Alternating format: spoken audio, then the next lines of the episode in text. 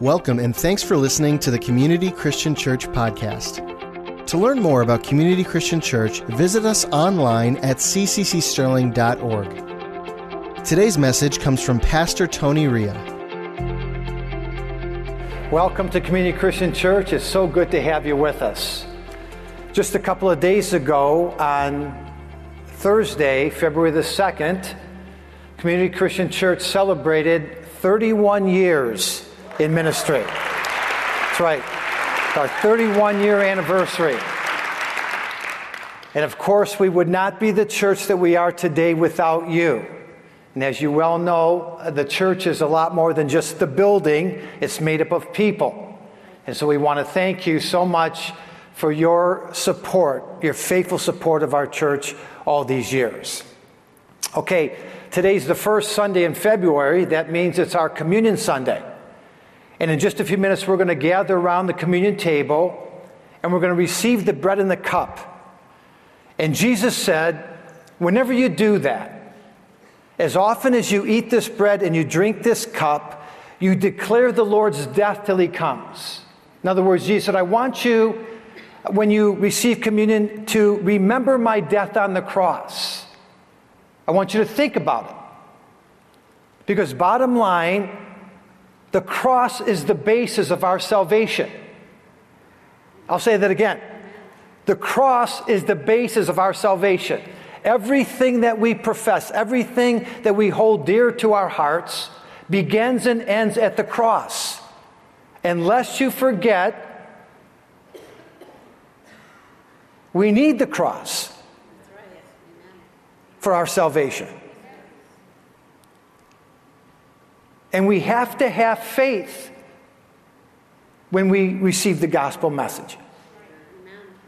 Now, some people, they've been saved for so long, they think they were born saved. But that's not how it happened. At some point along the way, we made a commitment to the Lord. We opened our hearts to God. We repented of our sins and we believed the salvation story. So let me say it again. We all need faith. We need faith in our lives. And 1 Corinthians chapter 1 and verse 18 says, For the message of the cross is foolishness to those who are perishing, but to us are being saved, it is the power of God. I'll say it again. To us who are being saved, the cross is the power of God. You see, we who are saved, when we hear the gospel, we applaud it. When we hear story after story, even though they may be messages that we've heard often, we get excited and fired up about it.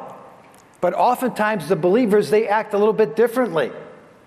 Sometimes, when you tell people about the gospel, they roll their eyes. They say, Are you kidding me? And they don't get it.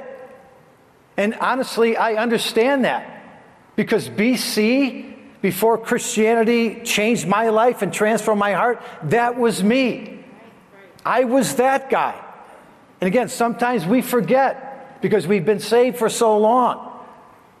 But before I got saved, I couldn't figure out for the life of me why people would get so excited about coming to church and giving their lives to God. I mean, believing in God, believing that He is God, I, I, can see, I can see that. But laying down your life for Him and following after Him, I don't think so.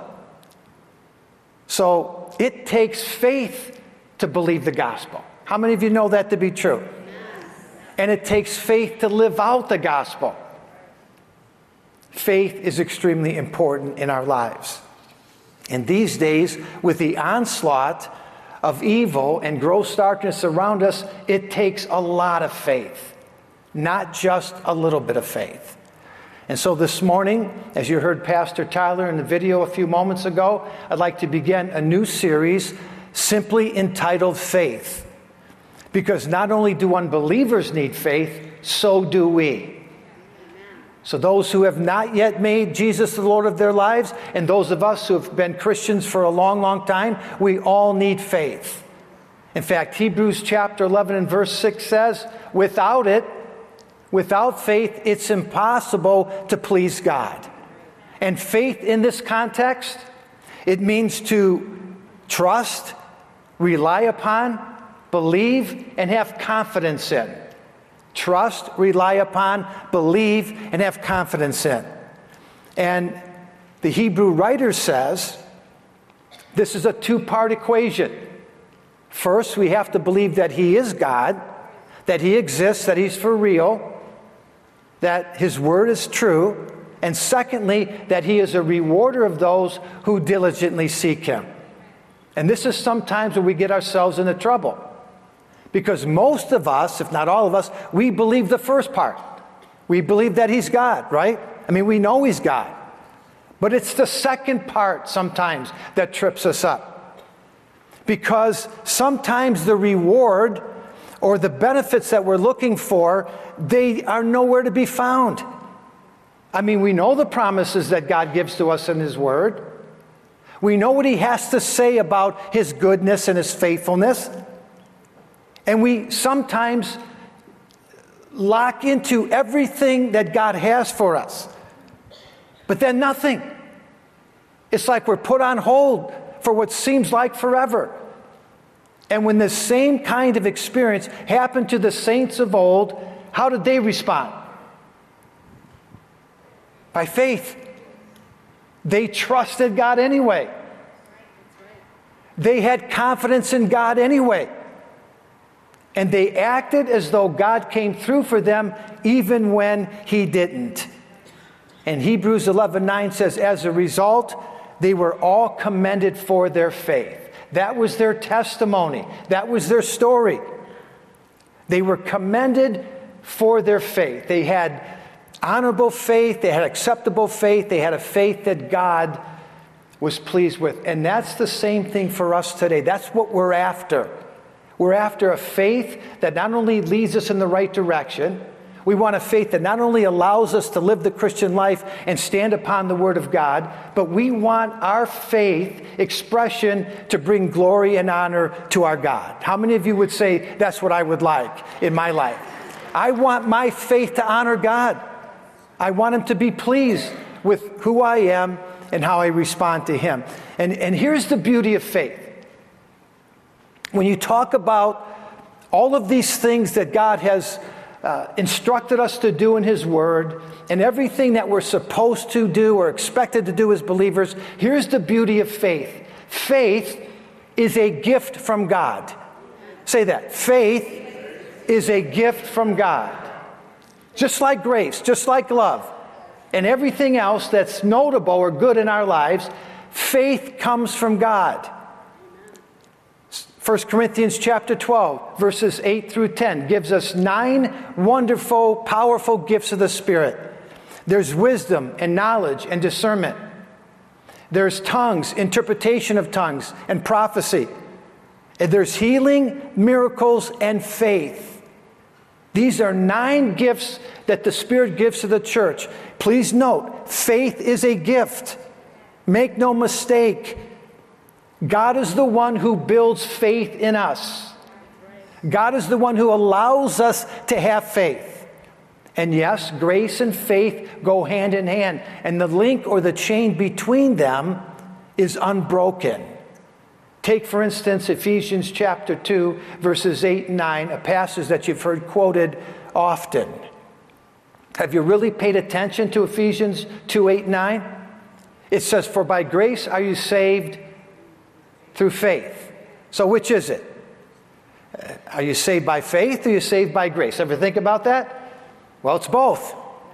For by grace are you saved through faith, and that not of yourselves. It is the gift of God, not of works, lest any man or any woman should boast. Grace, listen carefully here, grace is God's provision in our lives. With grace, God gives us his love, His kindness, His goodness, His mercy, all of the things we really don't deserve. And you've heard us use this definition often. Grace is God providing for us everything we need to do His will. Grace is God giving us everything that we need to do His will, including the faith necessary to trust Him. So, this when we talk about faith, when we talk about having faith, it comes from us opening our, our hearts to God and allowing Him to work through us. And so grace is God's provision for us. Faith is a hopeful response to grace. I'm going to say that again because that's huge. It's really simple, don't make it complicated. Grace is God's provision for us. Faith is a hopeful or favorable response to His grace. You see, a seasoned faith will conclude that even in the worst of situations, God is going to come through for me. God is going to show up. God is going to favor me. God is going to heal me. God is going to meet all of my needs according to his glorious riches in Christ Jesus. That's what a mature, commendable, seasoned faith will say. But when it doesn't happen, when what we're hoping for, what we're expecting from God, when it doesn't take place, when it doesn't materialize, you know what that's called? A trial of faith, a test of faith. And why in the world would God do that to the people that He loves? Why would God put us through those paces? Make us experience all kinds of trials and tests. Any idea? To build more faith. Now, why God uses that formula, I don't know. I, I, I think it, I'd go in a little different direction, but that's the way God does it. God chooses to build faith in us. Remember, I told you it's a gift from God. He chooses to increase our faith, to build faith in us by putting us through some things that we would call trials or tests. And in 1 Peter chapter 1 and verses 6 and 7, listen to what it says. Be truly glad. How glad? Be truly glad, not just glad, truly glad. There is wonderful joy ahead. Uh, what kind of joy? Wonderful joy, not just a little joy wonderful joy. Even though we must endure how many trials? Many trials. Be truly glad. There's wonderful joy ahead, even though you must endure many trials for a little while, because these trials or these tests, what do they do? They show that your faith is genuine. That's what tests and trials do. They prove our faith. They increase our faith. They, they, they show us that we have the kind of faith that will endure. And again, let's not lose sight of the faith target. What we're after when it comes to faith. Again, we, we mentioned it already. It's to believe that He's God, that He exists, that He's real, that His Word is true, that God is expecting us to believe that, and then to believe that He's a rewarder of those who pursue Him. He rewards those who seek Him. There's a bonus that comes when you walk in obedience to God. And when you don't get the answer you're looking for, when the promise of the provision doesn't come the way that you think it should, and Hannah talked all about that during the worship time when you suffer disappointment and even devastation, when God puts you through a bunch of paces and, and, and through the wringer, do you know what your reward is? More faith. Commendable faith, mature faith, perfect faith. So, this is how God builds faith in us. This is the method that God uses.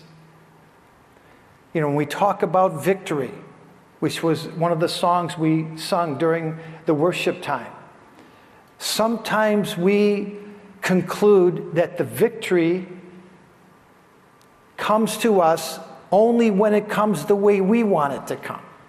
If it doesn't come the way we thought it should come or the way that we mapped it out, what do we call it? A defeat.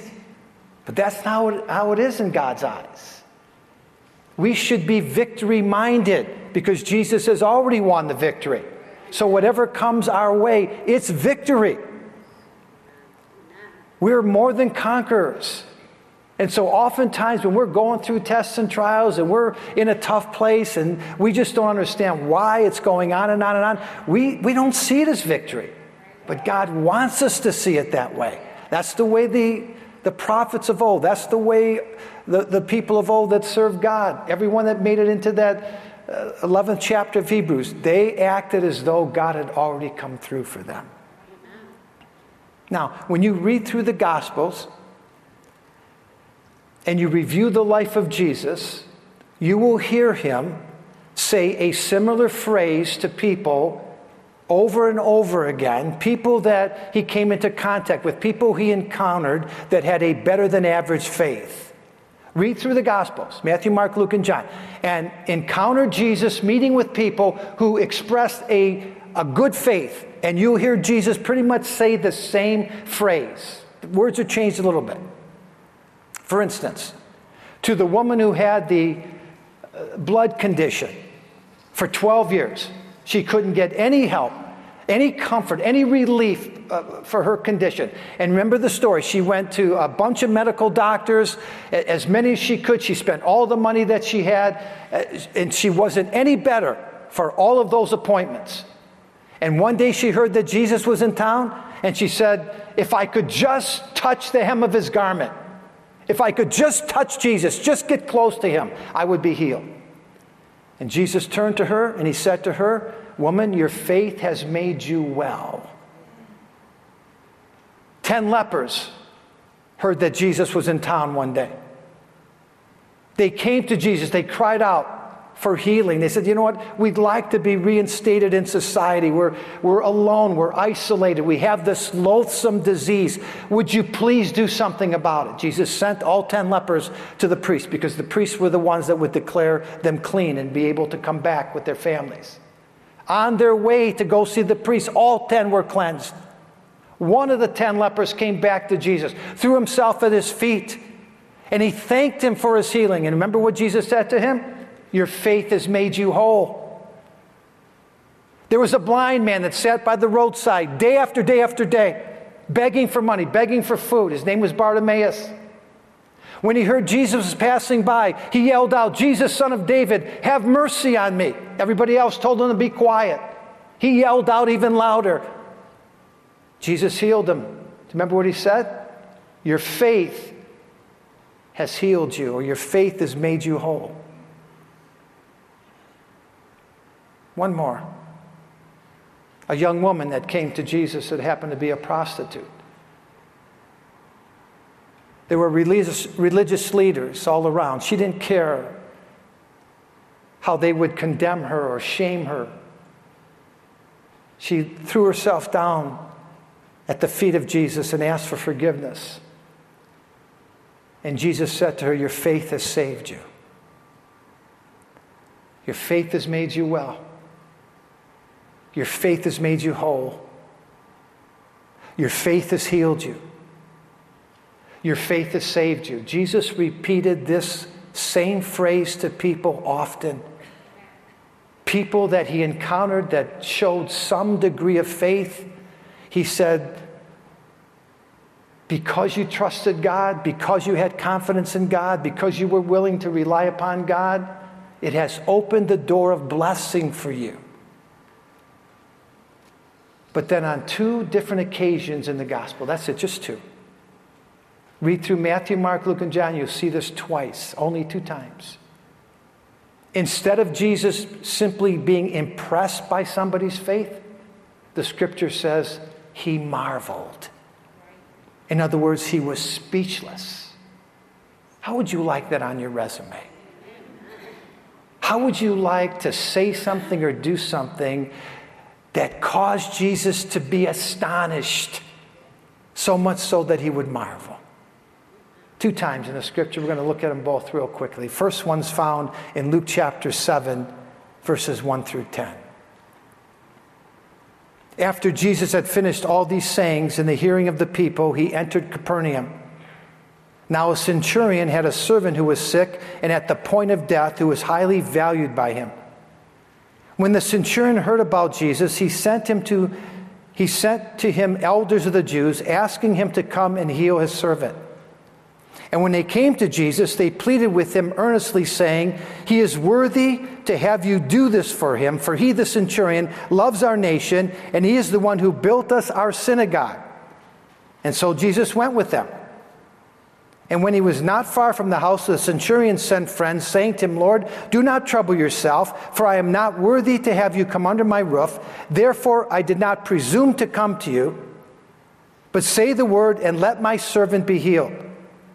For I too am a man under authority, with soldiers under me, and I say to one, Go, and he goes, and to another, Come, and he comes, and to my servant, Do this, and he does it. And when Jesus heard these things, he what? He marveled at him. And turning to the crowd that followed him, Jesus said, I tell you, not even in Israel have I found such faith. All right, Jesus had just finished the Sermon on the Mount. He was outside of Capernaum, little village where there was a hillside. He went up on the hillside, the scripture says, and he, and he gave this masterpiece of a sermon. And after he finished the sermon, he came down from the mountain. He went into Capernaum, and that's when he encountered this desperate situation with the centurion's servant.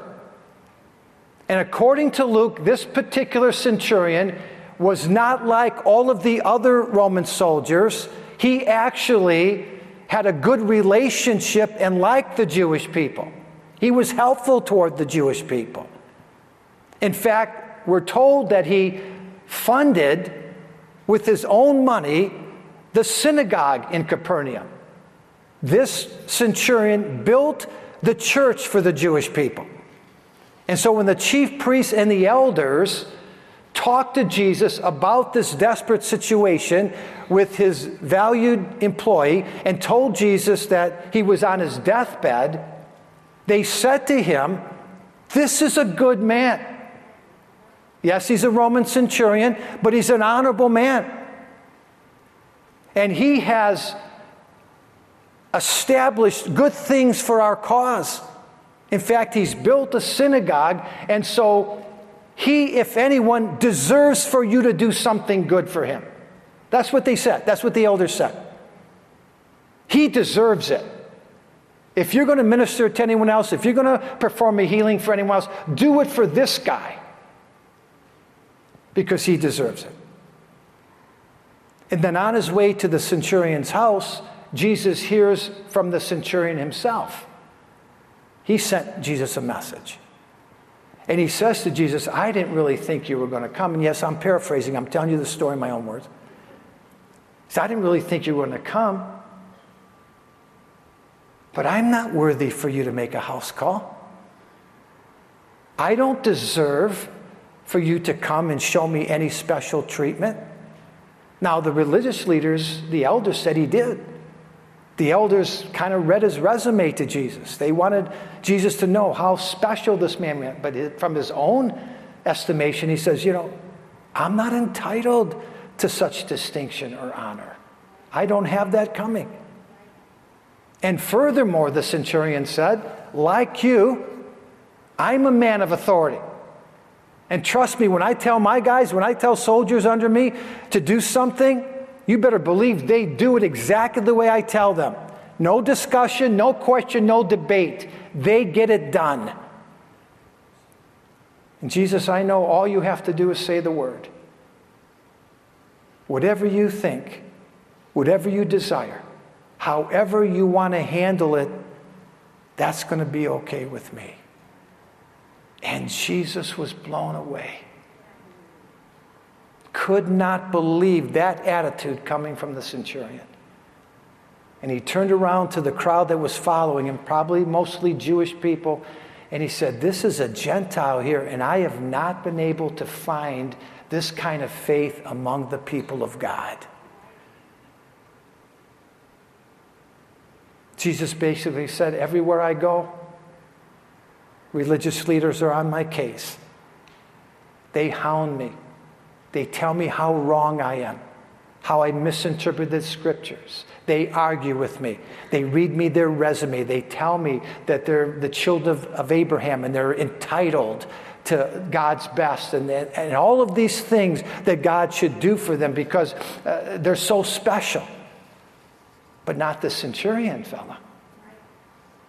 No, he came to me in a humble way. And he basically said, You're God. You're the Son of God. You're the one who's in authority. I'm going to let you call the shots. And make no mistake, I believe you. I have confidence in you. I'm expecting the best. But Jesus, I'm good with whatever you decide to do. And Jesus marveled. He could not believe that attitude.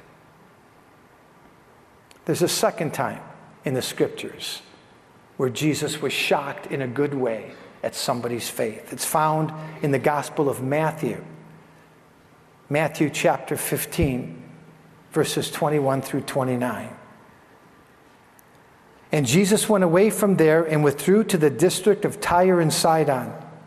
And behold, a Canaanite woman from that region came out and was crying, Have mercy on me, O Lord, son of David. My daughter is severely oppressed by a demon. But he did not answer her a word. Ever feel that way? Ever feel like you just come before the Lord with every emotion possible and you get down on your knees and, and you cry out to God and you bare your heart and nothing? Not a sound coming from heaven? The scripture says this gal appealed to Jesus and he didn't respond to her, he didn't say a word. But she came and knelt before him, saying, Lord, help me. That's all she said, Lord, help me. You would expect that Jesus would be merciful to hear her say something like that. What does he say? It's not right to take the children's bread and throw it to the dogs. Talk about cultural insensitivity. I mean, this is borderline insulting. One would accuse Jesus of making a disparaging or disdainful remark to this woman. And yet, without hesitation, this courageous gal, she said, Yes, Lord. In other words, I agree with you. Yet even the dogs eat the crumbs that fall from their master's table. And again, Jesus was blown away. Here's his response now O woman, great is your faith. Be it done for you as you desire. And her daughter was healed instantly. You see, this Canaanite woman, this Greek gal, she pretty much responded to Jesus with the same attitude as the centurion. And she said to him, I You don't owe me anything. I'm not worthy of any special blessing coming from your hand. Is that, is that the attitude we have when we're asking God for things? Like, you don't owe me anything. I'm not entitled to this. It's not like I have it coming or you owe it to me. This gal said, I'm not even worthy. But I know and I believe in who you are. And I trust that you have some leftover scraps for me. And those crumbs, those scraps are going to meet all of my needs. I believe that you have what it takes to meet my needs. And again, Jesus was astonished by that response. Friends, when it comes to faith, and I know we hear so many things about faith, and we're told how we're, we're, just supposed to be real confident and we're supposed to, you know, speak faith and, and not uh, concentrate on any of the negatives. You know, sometimes when we're sick, we're not supposed to say we have symptoms. I mean, there's so many different formulas and methods for faith. But when it comes to faith, having great faith, commendable faith, like these two people had, the, the centurion and this gal, we're not responsible for the results or for the outcome. That's what we typically focus in on. But that's not our responsibility. Faith success is not measured by answered prayer. I'm going to say that again. Your faith success is not measured by answered prayer. That's God's responsibility. That's God's business. What He's looking for from us is the proper attitude. He wants us to come before Him with the right attitude. And the right attitude is God is God no matter what comes my way. He is God. He was God before the trial. He was God before the problem. He was God before the cancer report. And He's God after. Scripture says He's the same yesterday, today, and forever. He doesn't change. And our response to Him is God, I believe in the best for my situation. I trust you are going to meet my need. I believe, by, according to your word, I can stand on your word. You're the healer, you're the provider, you're the one who can answer my prayer. But I'm going to submit myself to your plan. You call the shots. You're God, you're the one in charge. That was the attitude of the centurion and the Greek gal. Now, just before we make our way to the communion table, I want to share one final verse. It's found in the Old Testament book of Genesis, Genesis chapter 41 and verse 52. Here's what it says God has made me fruitful in the land of my suffering. Think about that for a minute.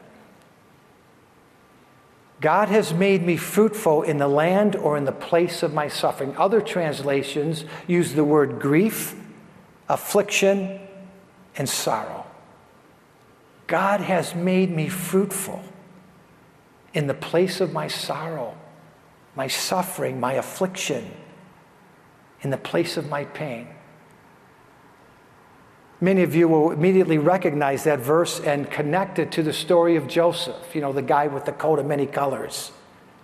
Joseph was a little bit of a dreamer. And one day he told his brothers that he would rule over them. Brothers didn't like that.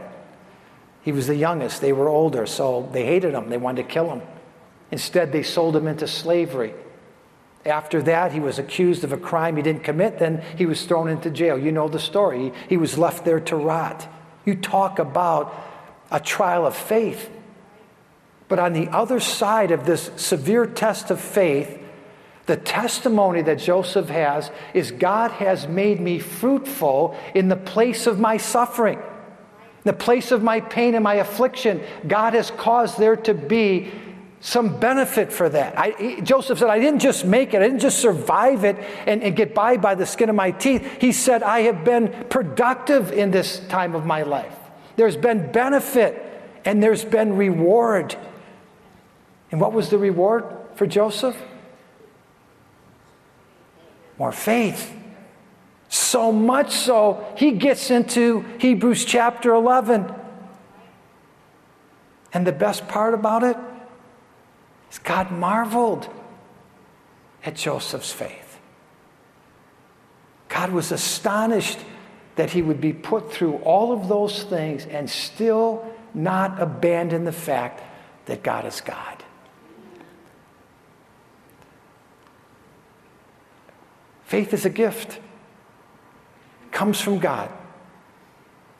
Sometimes we think we're responsible to have this gigantic, enormous faith. And if we pray for somebody, we pray for ourselves and it doesn't happen, dud, defeat, no faith. We're, we're led to believe sometimes with some of the teachings if we pray or we lay our hands on somebody, it doesn't happen, something's wrong with us. It's not. The attitude is God's your God. You call the shots. I'm putting my trust in you. And sometimes my reward for unanswered prayer is more faith. Let's pray.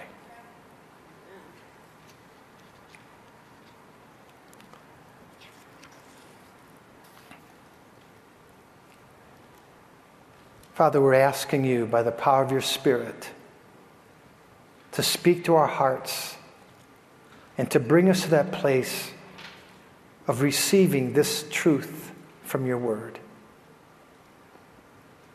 There's so many passages in the Bible that talk about us laying our hands upon the sick and they'll recover.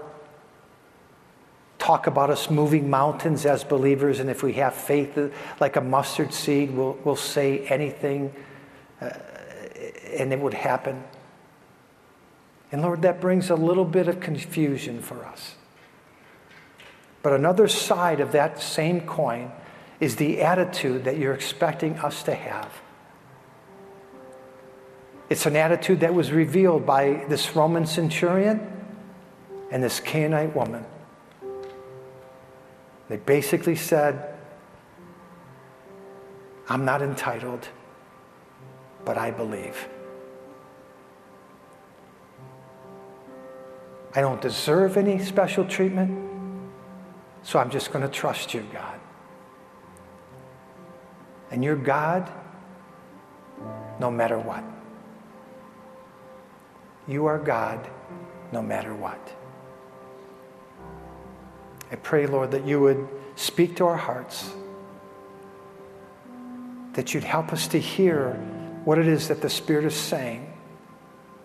And in our situations, Lord, wherever we find ourselves this morning, if it's in the middle of a battle or if we're winning the victory from our perspective, I pray, Lord God, you would help us to increase faith.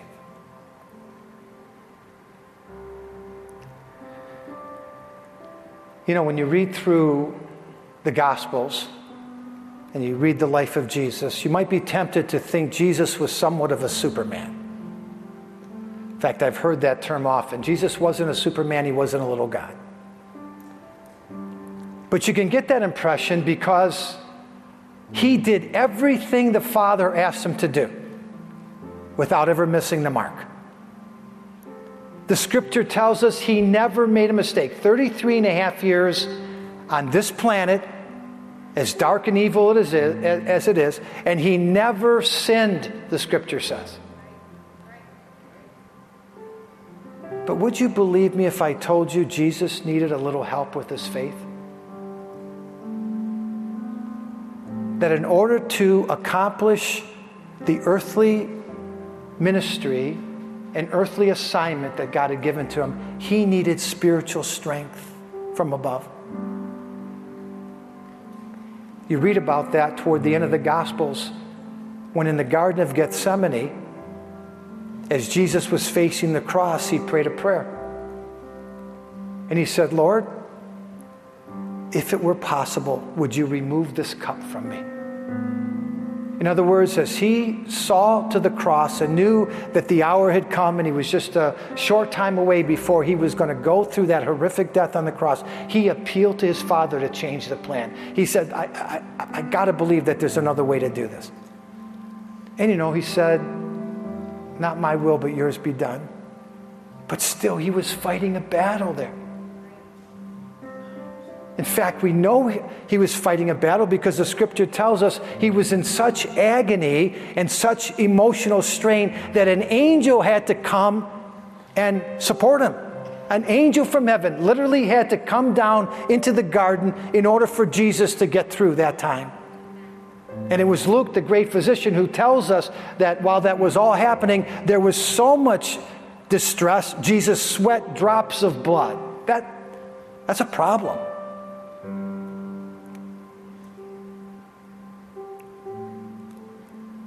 Earlier, I told you that faith is a gift from God. It's not always dependent upon us, it's dependent on how much we'll open our heart to His grace. I know the scripture says faith comes by hearing, hearing from the Word of God, hearing by the Word of God. And that's what we're doing this morning. We're, we're listening to the Word of God. Faith comes when we remain obedient to the Lord even during the time of our trials and tests, the time of our affliction and our pain and our sorrow. Because that's when God chooses to build the most faith in us. That's the method He uses to increase us, to give us more faith. And so I'm wondering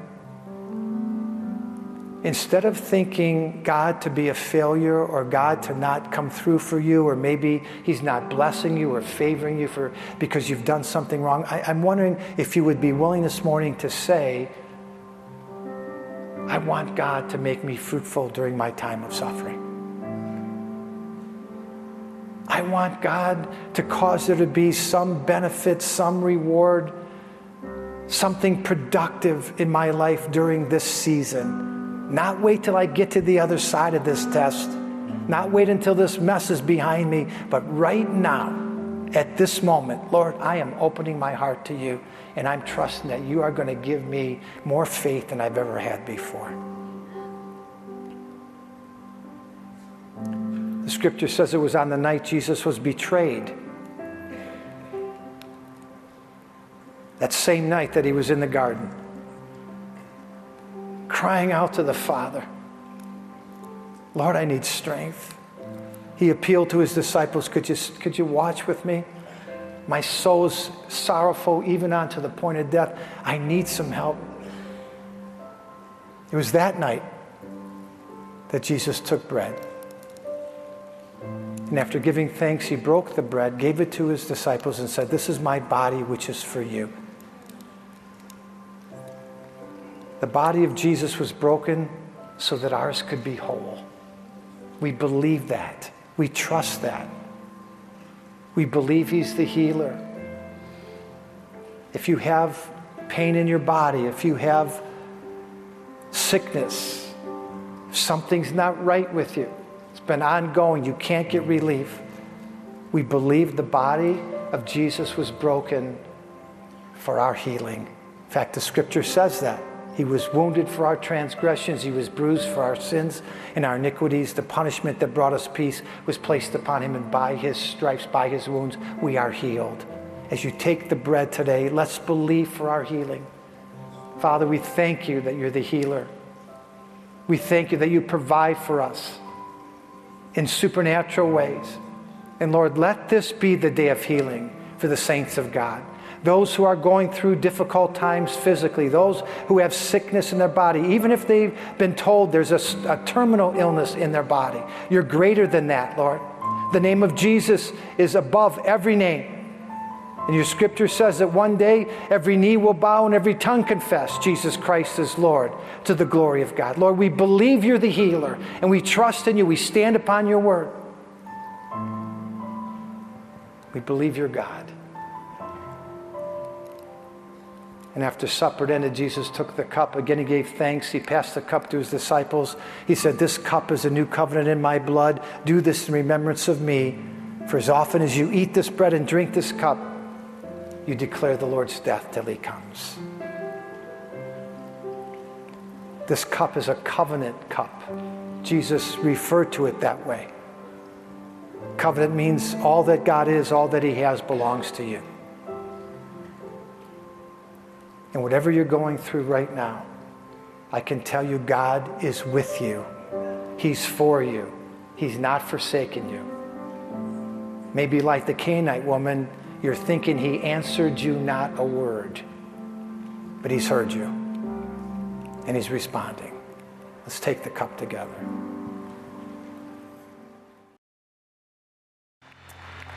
I'm going to ask you to please put your hand on the shoulder of the person next to you and then close your eyes. If you're at home, you can touch each other's in your family, their shoulders, and close your eyes as well. Father, we pray for strength this morning, supernatural strength. When Jesus was in need, you sent an angel to strengthen him, an angel from heaven. Lord, I'm asking for strength from heaven for every single person who's walking through a trial right now, walking through a difficult place. And even if they're not, Lord, they know somebody who is. So they're standing in the gap for that person, a family member, a friend, a coworker, a neighbor. Lord, we've been praying for people for salvation this year. We bring them before you. We pray supernatural strength, Lord. But our mentality and our mindset has changed. We want to establish the proper attitude and just speak victory in every situation. Not our kind of victory, not what we think of, but your victory.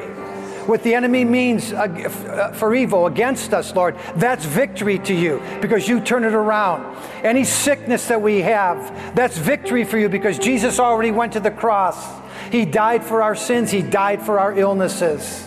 We walk in that power. We walk, Lord, in the grace that you provide for us. I pray that you would lift this congregation's faith to a new level, Lord. That we would trust you, that we would cause you to marvel at the faith that we have, the proper attitude. And Lord, you would begin like never before to pour out healing miracles in this place, supernatural signs and wonders, because we know you are God no matter what we face. And we put you in charge of every situation. Lord, you call the shots. We're not calling them. We just trust you. We believe you.